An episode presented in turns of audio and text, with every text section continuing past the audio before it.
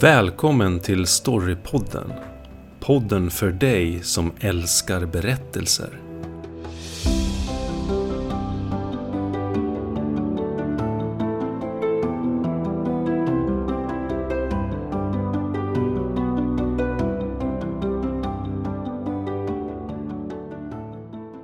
Hej och välkomna till Storypodden. Podden för dig som älskar berättelser. I den här poddserien kommer vi prata om berättelser och berättande från hela världen. Det kommer bli både högt och lågt, seriöst till mindre seriöst, men förhoppningsvis alltid intressant och underhållande. I Storypodden kommer vi även prata litteratur, dramatik, tv, radio, media, tidningar, spel, vardagshändelser, politik, myter och legender. Frågan hur berättelser är uppbyggda kommer alltid vara central och mycket kommer kretsa kring genrer, manus, dramaturgi, karaktärer, teman, gestaltningar, författarskap, berättartekniker och fiktiva världar. Vi som gör den här podden är Olof Tideman och jag Rickard Eklund. Eh, lite om mig då. Eh, jag är utbildad eh, socialantropolog och skrivarpedagog och har jobbat som skrivarlärare och eh, länge som korrekturläsare.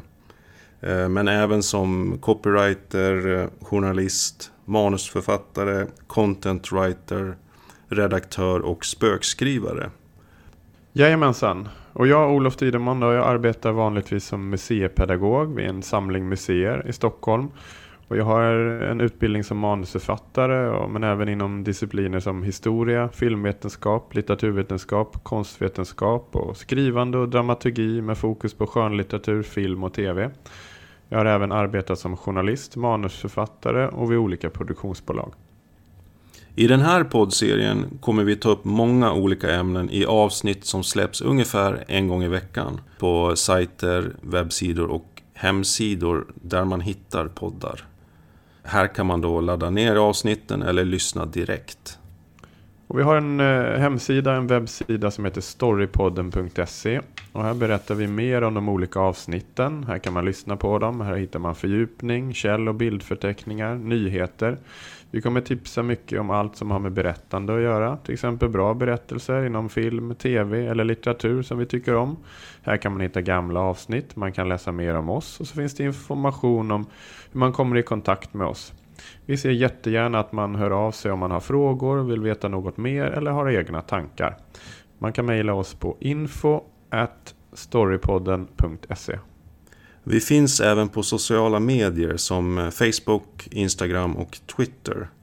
Här informerar vi om kommande avsnitt, ger berättartips och via de här kanalerna kan man också komma i kontakt med oss. Så glöm inte att gilla oss, eh, följa oss på Facebook, Instagram och Twitter. Och sprid och dela gärna våra inlägg, kanaler och avsnitt och tipsa gärna varandra också. Det skulle vi verkligen uppskatta. Vi har pratat en hel del om hur vi skulle börja den här poddserien. Vad vi skulle börja prata om. Vi har vridit och vänt på det. Men när vi till slut kläckte den här idén så kändes det rätt. I det här premiäravsnittet ska vi prata om det som så ofta präglar oss och som vi lever för, som vi ger och får, som vi söker och som vi nog väldigt mycket behöver just i dessa tider. Kärlek. Vi ska prata om de största kärlekshistorierna och fördjupa oss i berättelser som vi så väl älskar som hatar. Vi kommer förhållandevis godtyckligt att lista de största kärlekshistorierna och våra favoriter bland de här. Eh, och redogöra för de mest betydande verken inom olika subgenrer inom eh, främst film, litteratur, teater och tv. Vi kommer även eh, ta upp en del verk eller olika subgenrer i sig som vi har lite svårare med. Kärleksberättelser är självklart ett oerhört populärt tema när det gäller såväl film som litteratur och är en av de absolut största genrerna. Eh, jag läser någonstans att ungefär hälften av skönlitteraturen på den nordamerikanska marknaden vad gäller böcker då grundar sig i de här genrerna. På film och tv är det lika vanligt. Nästan 80 miljoner Netflix-konton har tittat på en kärleksfilm någon gång under det senaste året. Och det är nästan två tredjedelar av alla globala Netflix-användare. Och många ser om de här filmerna flera gånger då. Och en av anledningarna är att kärleksfilmer får tittarna att må bra helt enkelt. De flesta kärlekshistorier skildrar kärlek mellan två människor men eh, berättelser skapas även som berättar om någons kärlek till djur eller till någon specifik plats. Ofta handlar det om lycklig kärlek men ibland slutar allt i olycklig kärlek eller kärlek som inte är accepterad. Till exempel kvinnan av folket och mannen av börd och samhällets normer som gör att de inte får varandra. Under senare decennier har även homosexuell kärlek börjat skildras, eh, något som vi ska återkomma till eh, lite senare i programmet. Och många berättelser är hybridberättelser, det vill säga de innefattar olika subgenrer och tematik. De är en blandning av det mesta. Det finns många berättelser där kärlekshistorien inte utgör den huvudsakliga handlingen, men där den självklart ändå är stark och en viktig del av historien. När vi nu diskuterar kärlekshistorier, love stories, kommer vi enbart ta upp de berättelser som i grund är kärlekshistorier och inget annat. Alltså, där huvudkaraktären, huvudpersoner, protagonisten, till exempel en man, möter en antagonist, en motståndare, i det här fallet ofta en kvinna. Kärlek uppstår och de blir varandras motståndare. Berättelsen skildrar en slags kamp dem emellan, där målet och det de kämpar om är varandra och kärleken dem emellan. Den dramatiska frågan som styr dessa berättelser är, ska de få varandra? Sålunda faller här flera berömda berättelser bort som skildrar kärlek, men där detta inte är huvudtemat. Den dramatiska frågan är en annan och huvudkaraktären har en annan huvudsaklig motståndare än sitt kärleksintresse. Ska vi namedroppa några berömda verk som faller bort så har vi till exempel The Great Gatsby av F. Scott Fitzgerald. En av 1900-talets största romaner. Les Miserables av Victor Hugo. En av 1800-talets största romaner samt även en berömd musikal och film. Madame Bovary av Gustave Flaubert. Återigen en av 1800-talets största romaner och en oerhört banbrytande skildring av en persons inre och känslor. Vi har även teaterklassikern Linje Lusta av Tennessee Williams och självklart kärlekshistorien mellan Robin Hood och Marion där kärleken självklart är stark och historierna är dramatiska. Men där Robin Hoods huvudsakliga motståndare och antagonist ofta är sheriffen av Nottingham eller prins John och det huvudsakliga temat oftast är frihet och kamp mot förtryck och orättvisor. Vi kommer även räkna bort sådana berättelser som kan kallas för relationshistorier. Det vill säga berättelser där kärleksparet redan är tillsammans när berättelsen börjar. Där fokuset mer är hur de ska få ihop vardagen, familjen, vilka drömmar och olika former av världsbild de har. Historier där de börjar intressera sig för andra människor eller där berättelsen cirkulerar kring två älskande men där temat egentligen är ett helt annat än kärlek. Sådana berättelser finns det självklart hur många som helst av. Äldre exempel är ja, många filmer av Ingmar Bergman. Nya är exempelvis den sevärda filmen Marriage Story av Noah Baumbach med Scarlett Johansson och Adam Driver i huvudrollerna. I de kärleksberättelser som vi kommer ta upp finns ofta några viktiga scener eller episoder som nästan alltid är med. Och som behövs för att vi tittare och läsare ska falla för dem då. I filmens värld är följande extra vanligt. Och då tänker jag först på det första mötet, alltså ett meet cute som man kallar det. Eh, och just meet cute momentet är kanske Hollywoods mest beprövade grepp. Alltså stunden när huvudkaraktärerna möts för första gången. Ibland är det stelt, som i den moderna klassikern och romantiska komedin Notting Hill när Hugh Grants bokhandlarkaraktär William spiller juice över Julia Roberts eh, filmstjärna Anna. Och det, klassiken är ju att två personer springer ihop, en av dem tappar saker och de hjälps åt att plocka upp de här sakerna. Det är väl kanske det vanligaste och mest klyschiga meet cute-momentet. Eh, en annan sån här eh, scen eller episod som vi har som är viktig, det är nästan kyssen. Det är ögonblicket när huvudkaraktärerna nästan, nästan kysser varandra. Men något avbryter dem. Och vilket då är meningen att väcka frustration hos läsaren eller tittaren. Men även göra så att vi vill se hur de till slut får varandra. Och om de får varandra. En annan sån här scen är då, eller episod då, det är berg och dalbanan, den här jakten på kärleken. Ska de bli ihop? Ska de få varandra eller inte? Här är det då en hel del drama, men det är trots allt kärlek det här handlar om. Och friktionen mellan två huvudpersoner gör det bara mer spännande. Till slut har vi då kärleken som segrar och de får varandra. Vilket då är såklart också högst förutsägbart eh, om man ska se till filmberättandet. Men här handlar det mer om att få publiken att må bra och eh, känna förälskelsekänslor. Och för att vara ärlig, kanske också en känsla av att fly sitt eget trista, gråa, kärlekslösa liv för en liten stund. Så.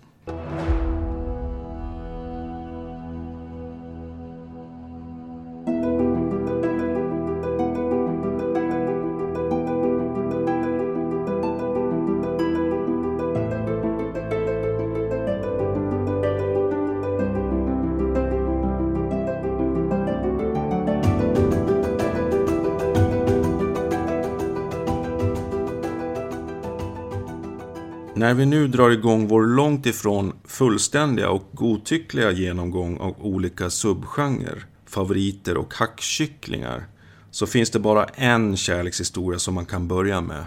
Den kanske största kärlekshistorien av dem alla och den som har influerat så och så många andra. Jag pratar naturligtvis om Romeo och Julia, Shakespeares tragiska kärlekshistoria som är daterad till 1597. Den här subgenren är en äldre form av teaterpjäs, i det här fallet en elisabetansk sådan. Och det är då en tragedi som handlar om två unga människor från två olika släkter som ligger i fejd med varandra. Då har du eh, den adliga familjen Montague och eh, den andra familjen Capulet. Och det utspelar sig då i Verona i Italien. Det hela slutar då tragiskt som sagt.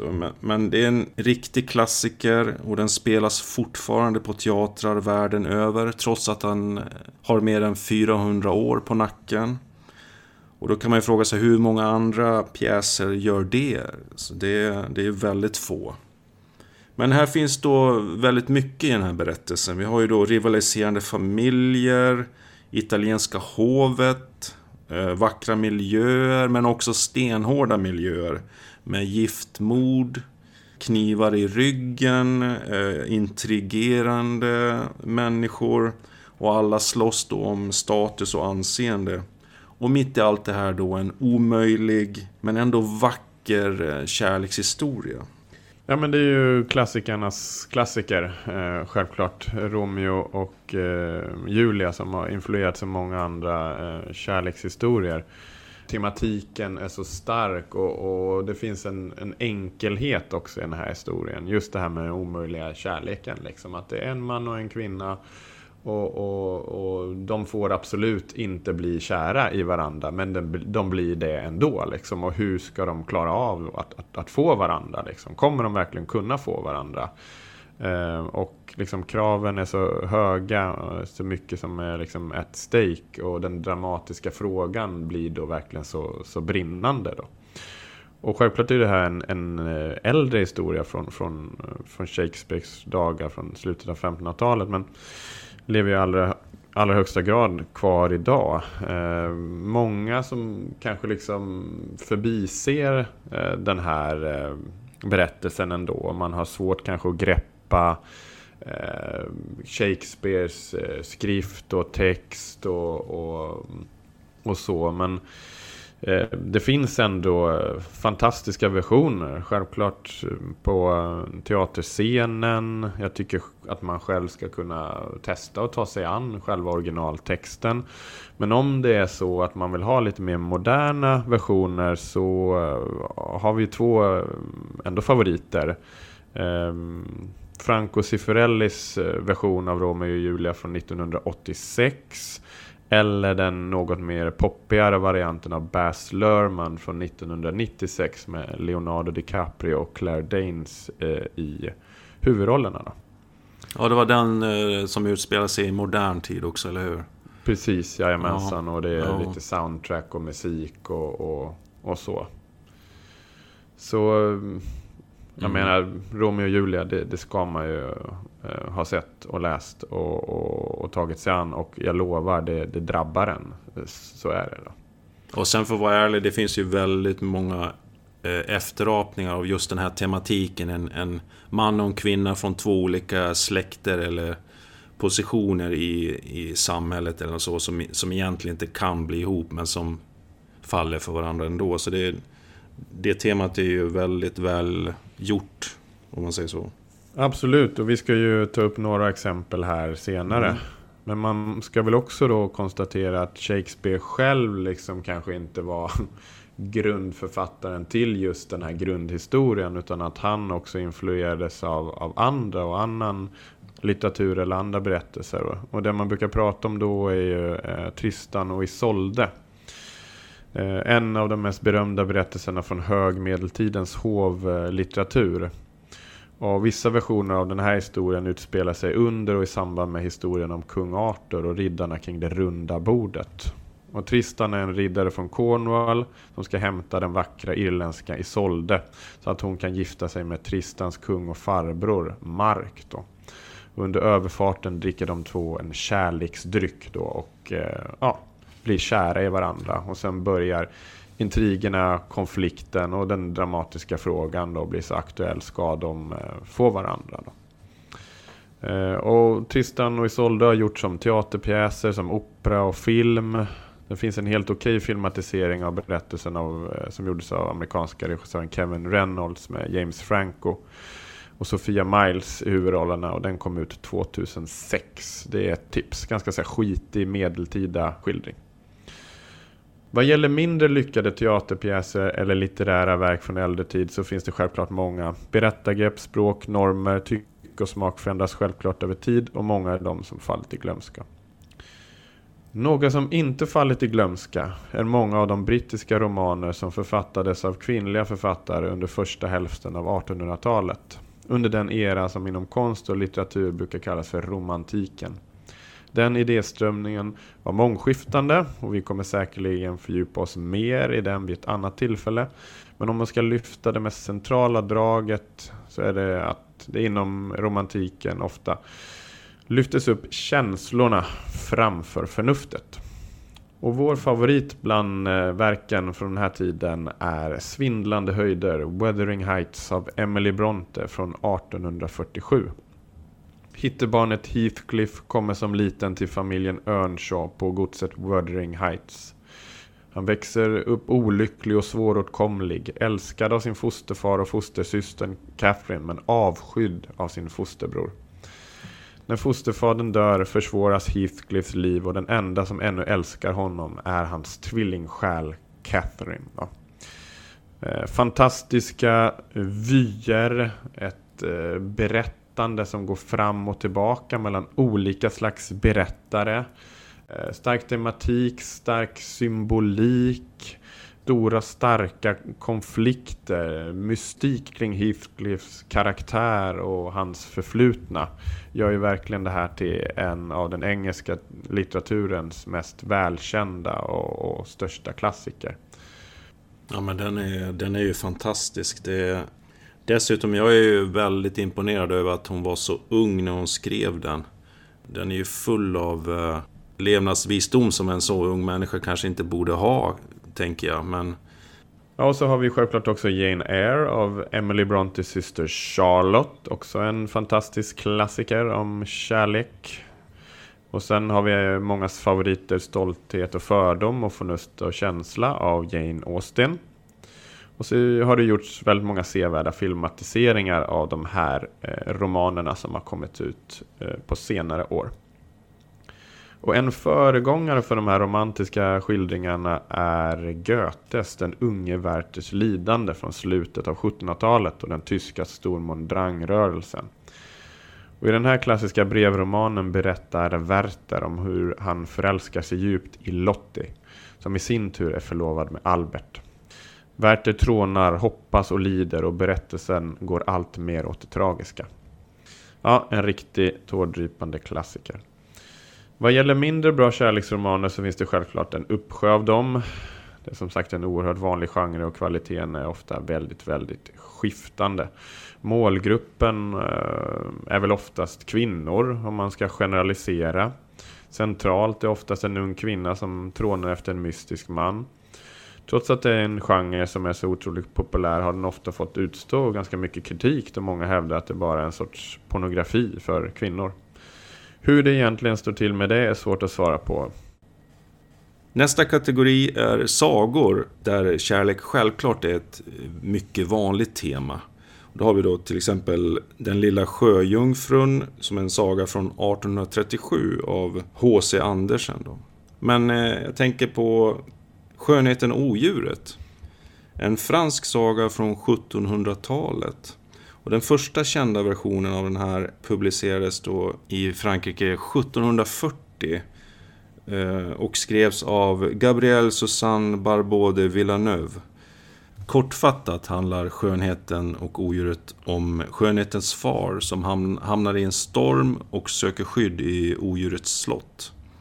Inuti slottet finner han ett stort bord dukat med mat och en lapp där det står Ät.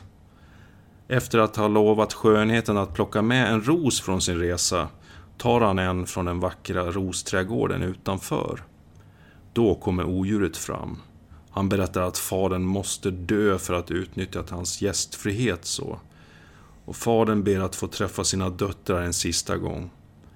Odjuret säger att en av hans döttrar kan ta hans plats och han får leva. Skönheten reser då till slottet, övertygad om att odjuret kommer döda henne. Men istället så får hon bo i hans slott och odjuret friar till henne. Så ser ju grundversionen ut av den här historien, men den finns ju då i olika tappningar. Eh, många av oss känner ju till Disneys version av Skönheten och odjuret. Disney har ju också gjort versioner av många andra sagor. Eh, Den lilla sjöjungfrun självklart till exempel. Och när det gäller just sagor så är ju som sagt då kärlek ofta ett huvudtema. Ofta är det så att det handlar om en prins som finner en prinsessa.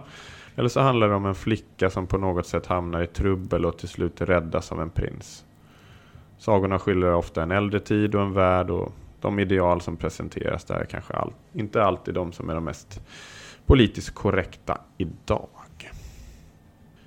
Så till min favorit bland de största kärlekshistorierna. Och det är en historisk roman.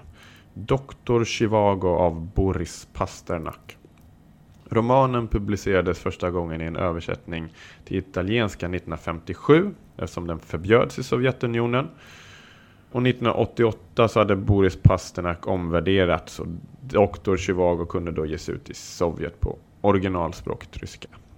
Och historien kretsar kring läkaren och poeten Jurij Zjivago och utspelar sig i Ryssland mellan åren 1902 eh, och 1929. Med revolutionen 1905, första världskriget, revolutionen och inbördeskriget. Och eh, Boris Pasternak tilldelas Nobelpriset 1958 eh, för den här historien och den har också filmatiserats flera gånger. Och kanske framförallt då mästerligt av den brittiska storregissören David Lean. Då. Och då spelade Omar Sharif och Julie Christie huvudrollerna. Då. Och det är en fantastisk episk skildring eh, som eh, tar fart eh, genom tsarväldets eh, sista år och går genom revolutionens Ryssland och alla förvecklingar och konflikter. Och i centrum då, alltså läkaren Chivago som eh, gifter sig och får familj med Tonja men som förälskar sig i Lara. Och Eh, deras historia skildras fram och tillbaka och de sveps, sveps in i de här eh, otroligt eh, omfattande och starka och våldsamma eh, händelserna som präglar eh, och har präglat så många människor. Det vimlar av personer i den här skildringen då. Och det är ett så här, mm, multimedialt eller eh, liksom renässansverk som består av dikter och sånger också. Och det, mm, det skildras med eh, färg, med, med liv, eh, med stora panoreringar över vyer. Då. Ja, min favorit när det gäller alla tiders bästa kärlekshistorier. Jag har inte läst boken men jag har ju sett eh, versionen med Omar Sharif och Julie Christie har gjort. Svepande, episkt. Eh, ja, spännande också. Och bubblar i den här genren episka historiska kärleksromaner så har vi självklart Borta med vinden, Gone with the Wind av Margaret Mitchell från 1936. Eh, den filmatiserades 1939, en berömd filmatisering och historien utspelar sig under det amerikanska inbördeskriget. Scarlett O'Hara och Rhett Butler är ju kända karaktärer härifrån. Anna Karenina av Leo Tolstoj från 1873 är en annan sån här klassiker. Törnfåglarna är en eh, berömd roman från 1977 av Colleen McCullough. Och den filmatiserades som en tv-miniserie 1983. Där handlingen, som utspelas åren 1920-1962, huvudsakligen äger rum i Australien och kretsar kring den omöjliga kärleken mellan den katolska prästen Ralph och eh, Megan och när det gäller tv och eh, episka kärlekshistorier så är för närvarande Outlander-serien mycket populär. Från början är det en romanserie av den amerikanska författaren Diana Gabaldon från 1991 ursprungligen och den kretsar kring sjuksköterskan Claire som under en bröllopsresa med sin man under andra världskriget plötsligt slungas iväg tillbaka i tiden till 1700-talets Skottland. Väl där kidnappas hon av klanen Mackenzie och träffar sitt kärleksintresse Jamie Fraser.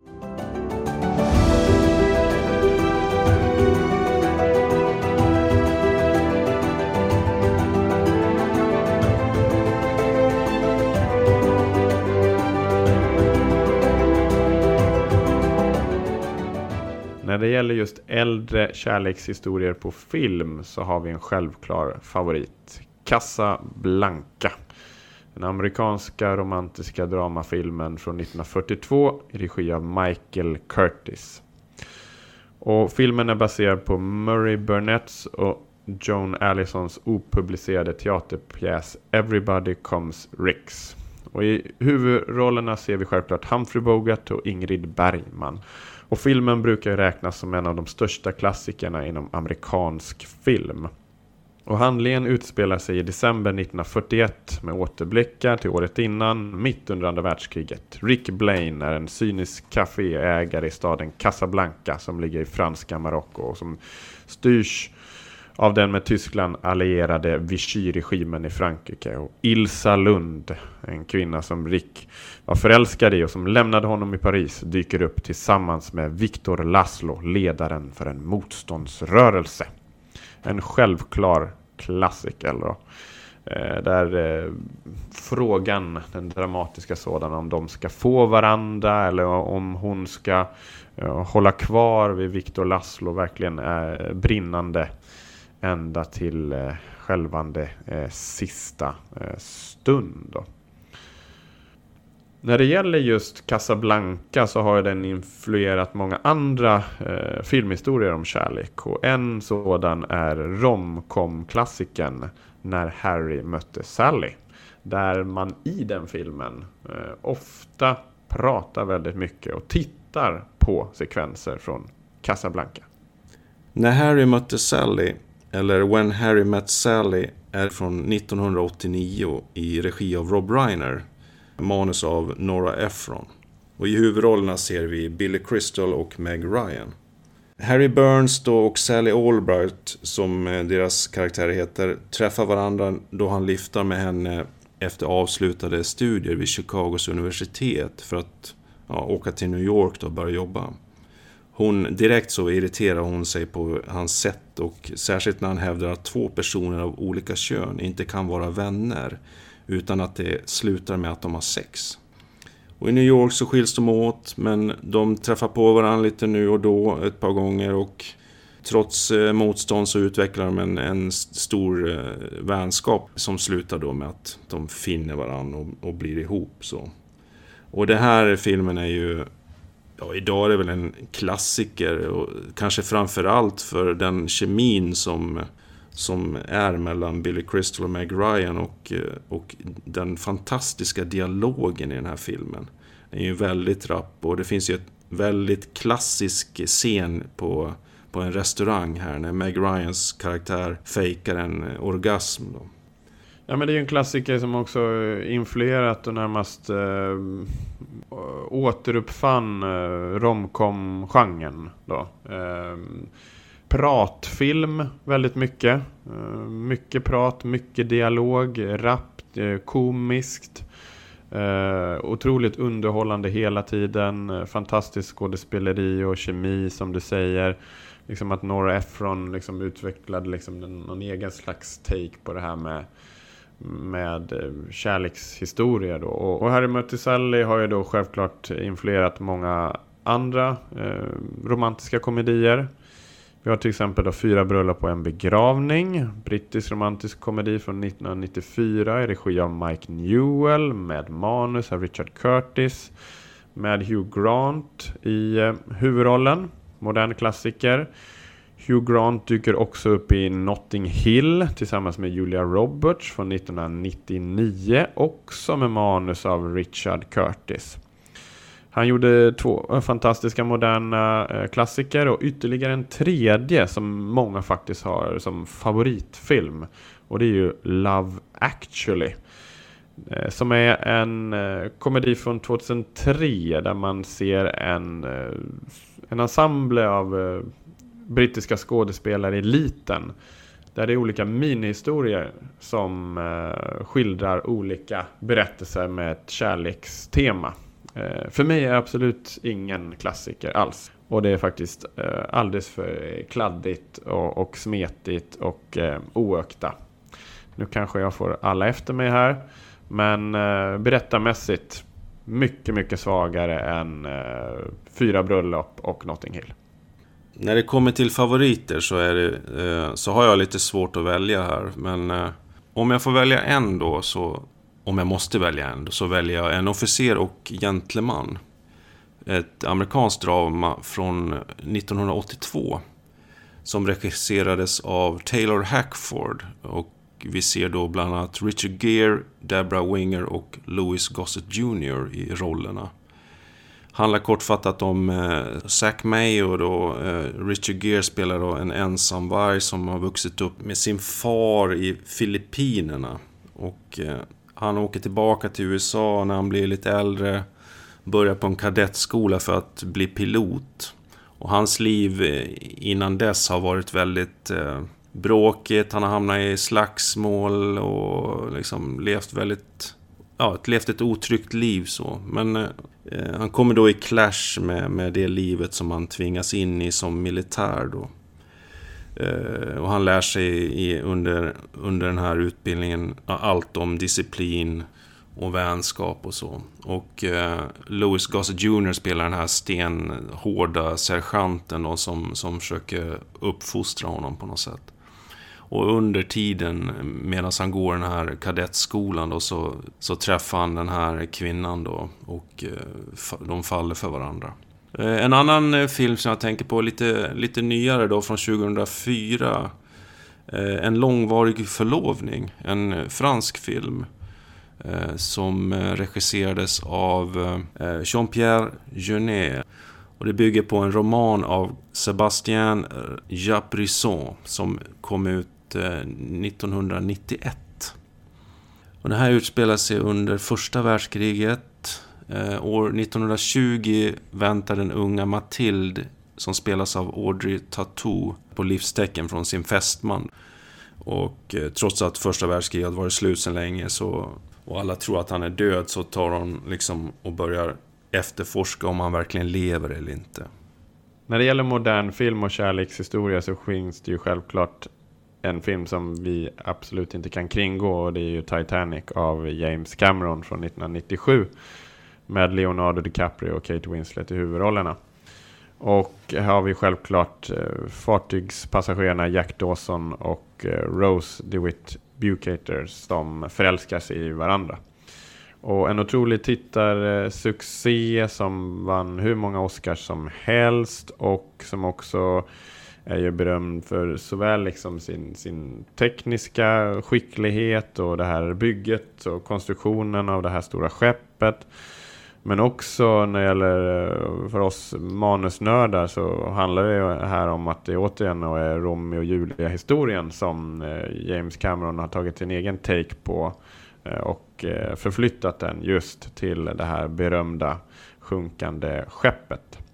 Det är väl det vi kan säga om Titanic just nu i ett annat avsnitt där vi berättar om Hollywood-mallen.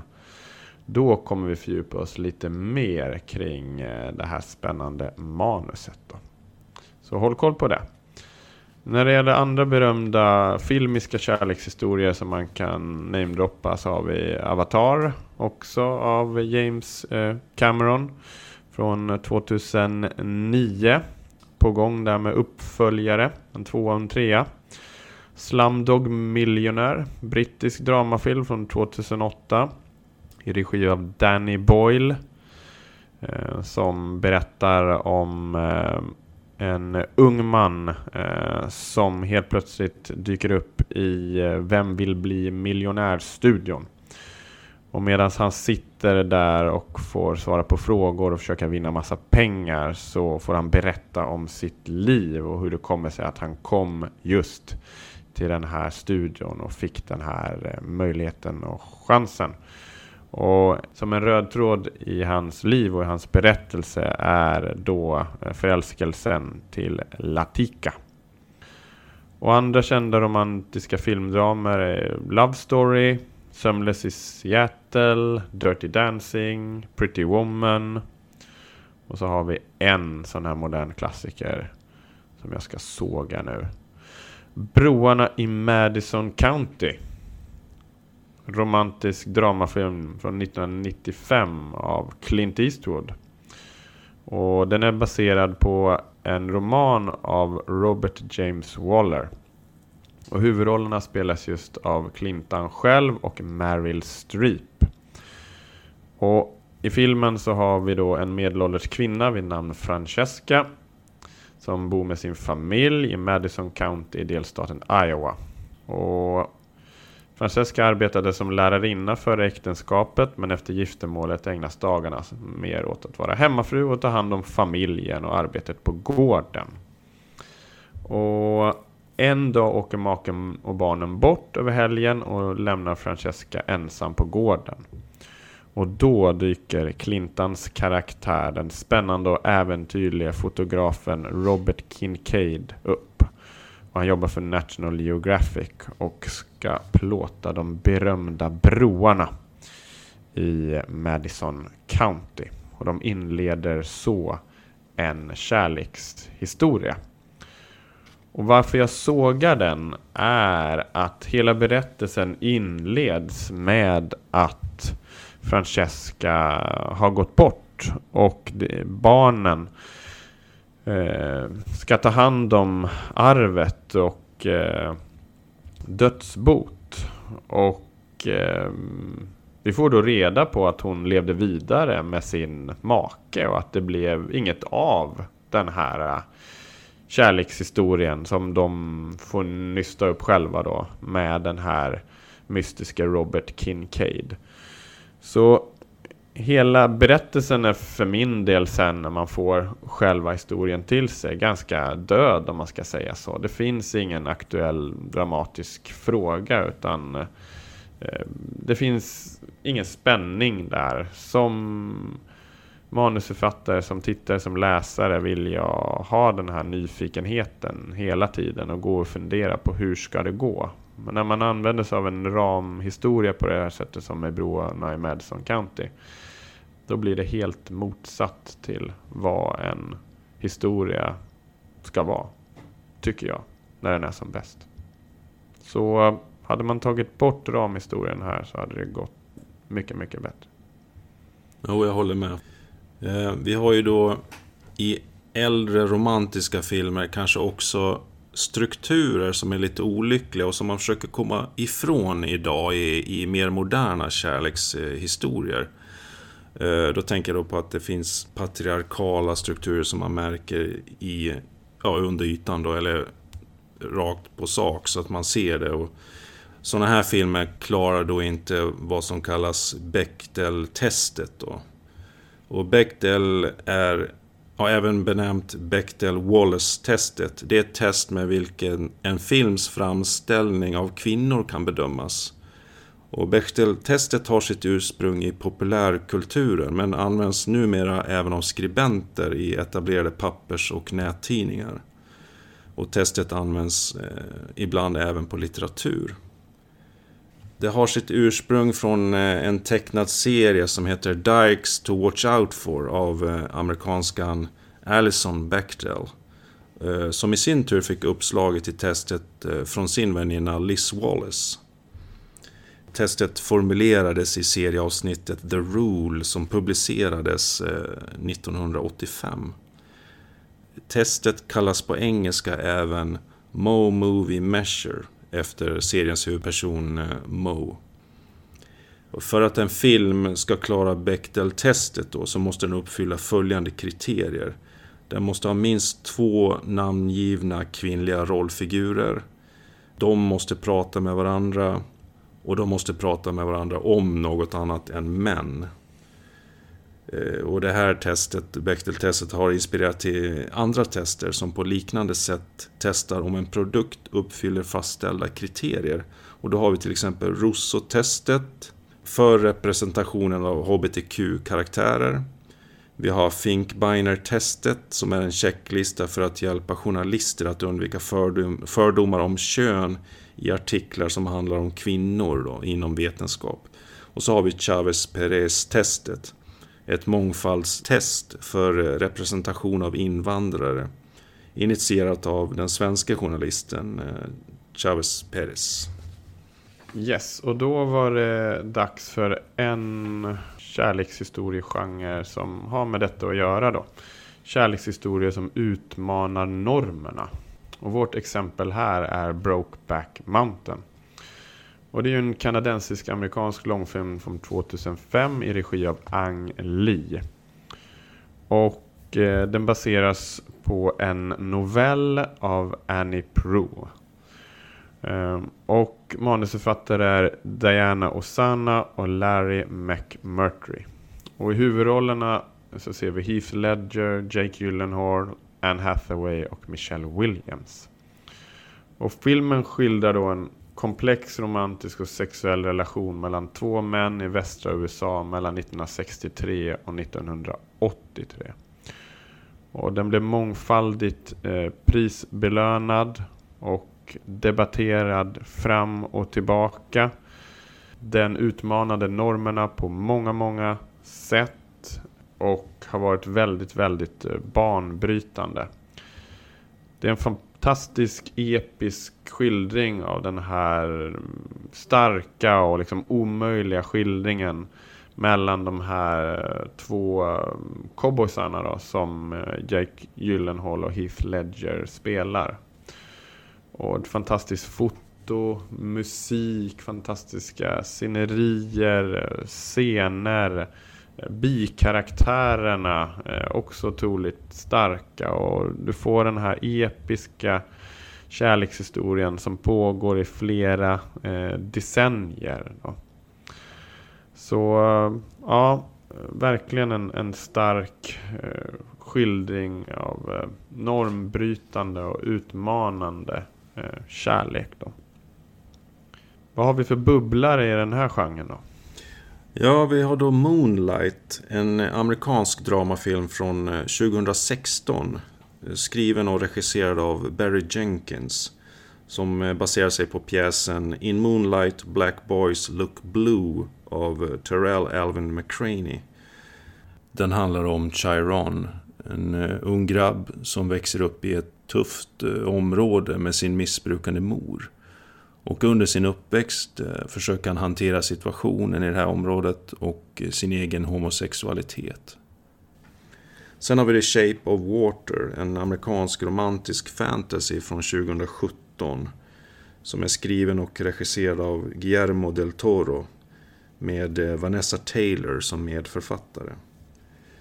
Den utspelar sig under kalla kriget i Baltimore år 1962. Eliza är en stum städerska som jobbar på ett statligt laboratorium. Och en dag upptäcker hon ett hemligstämplat experiment som verkar vara en, en humanoid amfibie. Hon börjar besöka den här varelsen i hemlighet och blir med tiden förälskad i den. Vi har fler bubblor. Vi har, vi har Fucking Åmål, vi har Gräns, Her, Call Me By Your Name.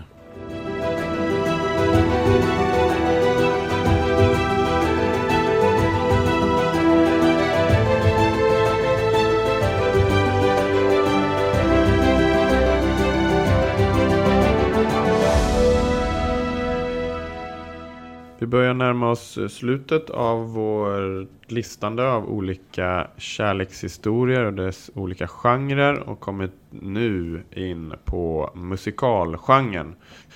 Och min favorit där är West Side Story. Och det är en amerikansk musikal från 1957 med klassisk musik av Leonard Bernstein. Med manus av Arthur Lawrence dramatisering och koreografi av Jerome Robbins. Och den filmatiserades då 1961 av Robert Wise och Jerome Robbins. Då. Och här har vi då Romeo och Julia historien igen. Nu förflyttad till New York. Och kampen mellan två gäng. Som gör upp om territorierna. Och då en omöjlig kärlek mellan en man och en kvinna. Och skildrad då framförallt med musik, dans och sång då. Och eh, det finns självklart andra berömda musikaler med kärlekstema. Moulin Rouge, Fantomen på Operan och så vidare. Men överlag så har jag ganska stora problem med just den här genren i sin helhet. Jag har svårt när man helt plötsligt eh, drar upp i sång och börjar dansa och sjunga i tio minuter. Eh, handlingen, intrigen, framåtrörelsen eh, stannar av totalt och jag sitter ofta väldigt frustrerad när jag tittar på musikalfilmer hur bra än musiken är. Jag har till exempel inte sett den mångfaldigt prisbelönta La La Land. Jag gillar inte heller den genren faktiskt. Vi, vi, vi får väl massa folk på oss här men det, det är absolut inte någon eh, favorit för mig. Jag har också svårt som du Olof, när de brister ut i sång i flera minuter och börjar dansa och sådär. Alla börjar dansa i koreografi också. Jag har svårt för det. Eh, men vi har ju svårt för den här genren då, men vi tycker man kan göra så här istället då. Som Bradley Cooper gjorde 2018 med sin film A Star Is Born. Som eh, har Lady Gaga med sig då i, i en av rollerna. Det är då en amerikansk musikalisk dramafilm som är då producerad och regisserad av Bradley Cooper. Han skrev den tillsammans med Eric Roth och Will Fetters. Eh, efter en spelning i Kalifornien då slår sig den kända artisten Jackson sig ner på en bar och träffar och blir kär i en ung vacker barsångerska. Då. Och han är lite på glid, han har, hans karriär är lite över men så börjar han ta sig an henne och hjälpa henne i sin karriär och de blir till slut kära i varandra. Vad tycker du om den då? Har du sett den? Ja, nej, men jag gillar den. Eh, mm. Det är också en, eh, en remake av, av um, äldre filmer också. Så den, den, den är stark den historien. Men det är ju ett vanligt drama, ett kärleksdrama där, som också inbegriper musik. Men annars är det ju ett vanligt skådespeleri och, och så, och, och en spännande historia helt enkelt. Vår avslutande tionde kategori är svensk film och ungdomsfilm. Och här representerat av Roy Anderssons mästerverk En kärlekshistoria från 1970. Roy Anderssons debutfilm som blev en stor succé och som idag är en klassiker om kärlek i tonåren. Den unga kärleken som kontrasterar mot föräldragenerationen och dess brustna förhoppningar. Huvudpersonerna är tonåringarna Annika 14 år och Per 15 år. Och filmen skildrar hur de träffas, deras skilda bakgrunder och umgängeskretsar. Och sakta men säkert så närmar de sig varandra. Det är inte jättemycket dialog, det är inte jättemycket snack, det är väldigt mycket jobb med fina bilder. Eh, sakta men säkert eh, dras de till varandra och vi får följa med på deras eh, oskyldiga kärlekshistoria genom fantastiska eh, Stockholmsmiljöer en sommar då. Och flera klassiska scener självklart. En eh, kräftskiva som spårar ur men kanske framförallt när Per efter ett gräl kommer tillbaka med moppen Eh, kastar den ifrån sig och kramar om Annika ute på bollplanens grus. Har man inte sett den så ja, det är bara ett måste. När det gäller eh, svenska kärlekshistorier, ungdomshistorier så är självklart Fucking Åmål av Lucas Moodysson också en eh, klassiker. Det finns ju många andra svenska skildringar. Litterärt, Den allvarsamma leken, Hjalmar Söderberg, Jalla Jalla av Josef Fares. Annan litteratur som Egenmäktigt förfarande, Den vidunderliga kärlekshistorien, hur många som helst. Men det finns också ganska dåliga ungdomsromaner och skildringar av kärlekar. En modern klassiker som många har vallfärdat till biografer till är ju Twilight-serien. Vi tycker att det är ganska unkna ideal som förekommer i de skildringarna mellan Bella och vampyren Edward heter han kanske. Ja. Eh, ganska mm. tafatt eh, skrivet och vi rekommenderar många, många andra ungdomsskildringar som är bättre än Twilight. Men så har vi i alla fall kommit till slutet då och tänkte sammanfatta lite. Rickard, hur är det med kärleksberättelser? Hur är de uppbyggda egentligen? Ja, lite har vi ju redan nämnt då, här, lite här och där i, i, i avsnittet. Men vi kan ju med största säkerhet eh, säga hur de slutar. Man vet nästan hur de ska sluta. Det är oftast eh, lyckliga slut. Så huvudpersonerna får varandra till slutet. Och de lever lyckliga för resten av sina dagar då, så att säga. Eh, en annan sak är att det är alltid konflikt mellan huvudkaraktärerna då. Antingen Beror det på svek eller någon sorts missförstånd eller något åt det hållet då, mellan varandra? Och så har vi då könsroller då. Är det ett lite äldre variant med ett patriarkalt system så att säga att mannen räddar eller jagar kvinnan? Eller är det mer modernt då som i till exempel Brokeback Mountain då? Och andra liknande filmer. Eh, vad har vi mer då Olof? Vad säger du? Ja, nej, men det finns väl också liksom eh, ändå berättelser som, som skildrar där de inte får varandra. Eller när det är lite mer på knivsäggen sådär. Liksom olika tragedier på olika sätt. Som jag personligen kanske intresserar mig lite mer av än de här liksom ganska klichéartade liksom romcom-skildringarna som det finns så och så många av då. Det finns ju andra problem manusmässigt berättarmässigt, berättarmässigt med kärlekshistorier som vi ser det. Det är ofta väldigt lite intrig. Liksom. De är verkligen ofta väldigt enkelspåriga. Det är två huvudkaraktärer som det handlar om och sen inte alltid så jättemycket mer. Världen runt omkring är ofta ganska tråkig och inte speciellt starkt uppbyggd ofta är ju berättelserna någon slags kammarspel mellan bara två personer. Och de kan bli ganska liksom trånga och möjligheterna till dynamik och att den historien drar iväg på många olika sätt. De är ofta väldigt, väldigt små skulle jag vilja eh, säga.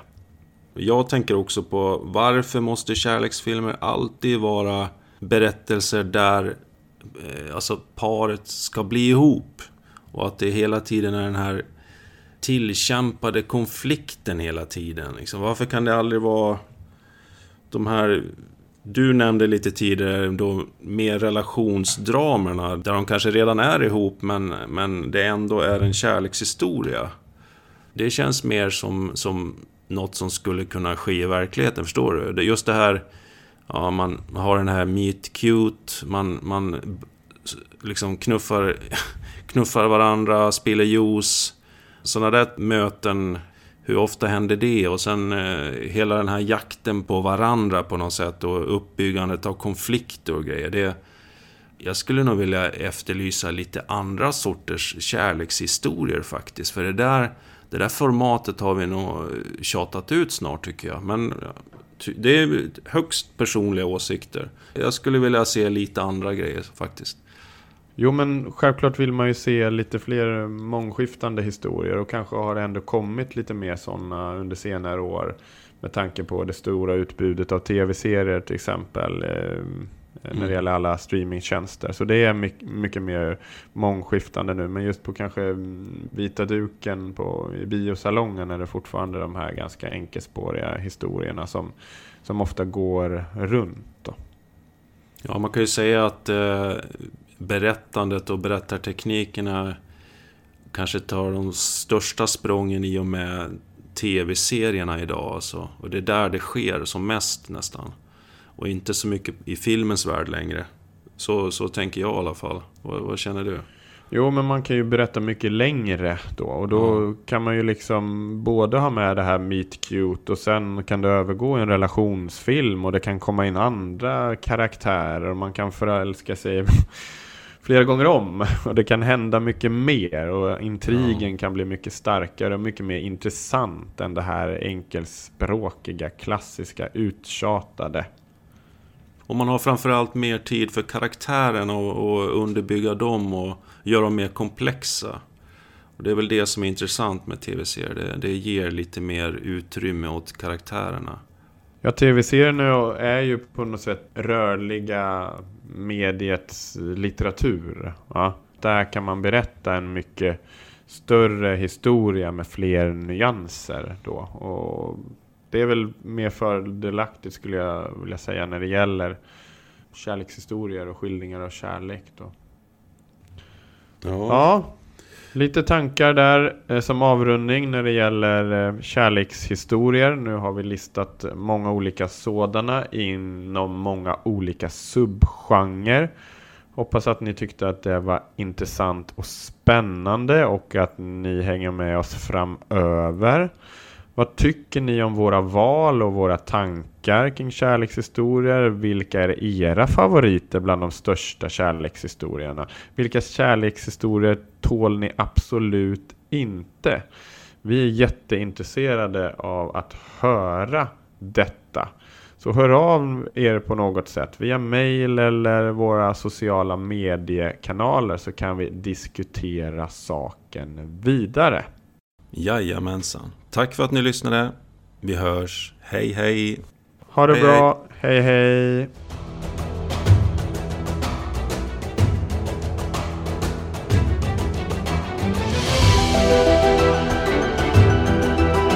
Du har lyssnat på Storypodden med Rickard Eklund och Olof Tiderman.